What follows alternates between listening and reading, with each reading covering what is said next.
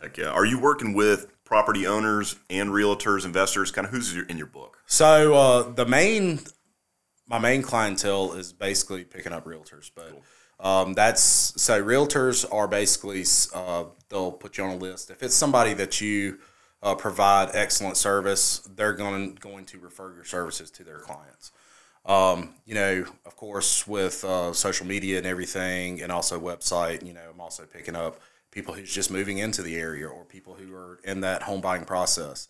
Um, I really enjoy working with first time home buyers. Uh, first time home buyers, I like to break things down to them. Yeah. Um, I like to educate people. I don't just like to go out there, do a report, send you a report that has, you know, 30 something defects on it, and then you look at it and say, oh my God, I shouldn't buy this house. I like to kind of walk you through the process of, oh, these are little weekend projects that you can handle. Heck yeah. So, Yeah, that's awesome. buyers, sellers, anybody. Okay, very cool.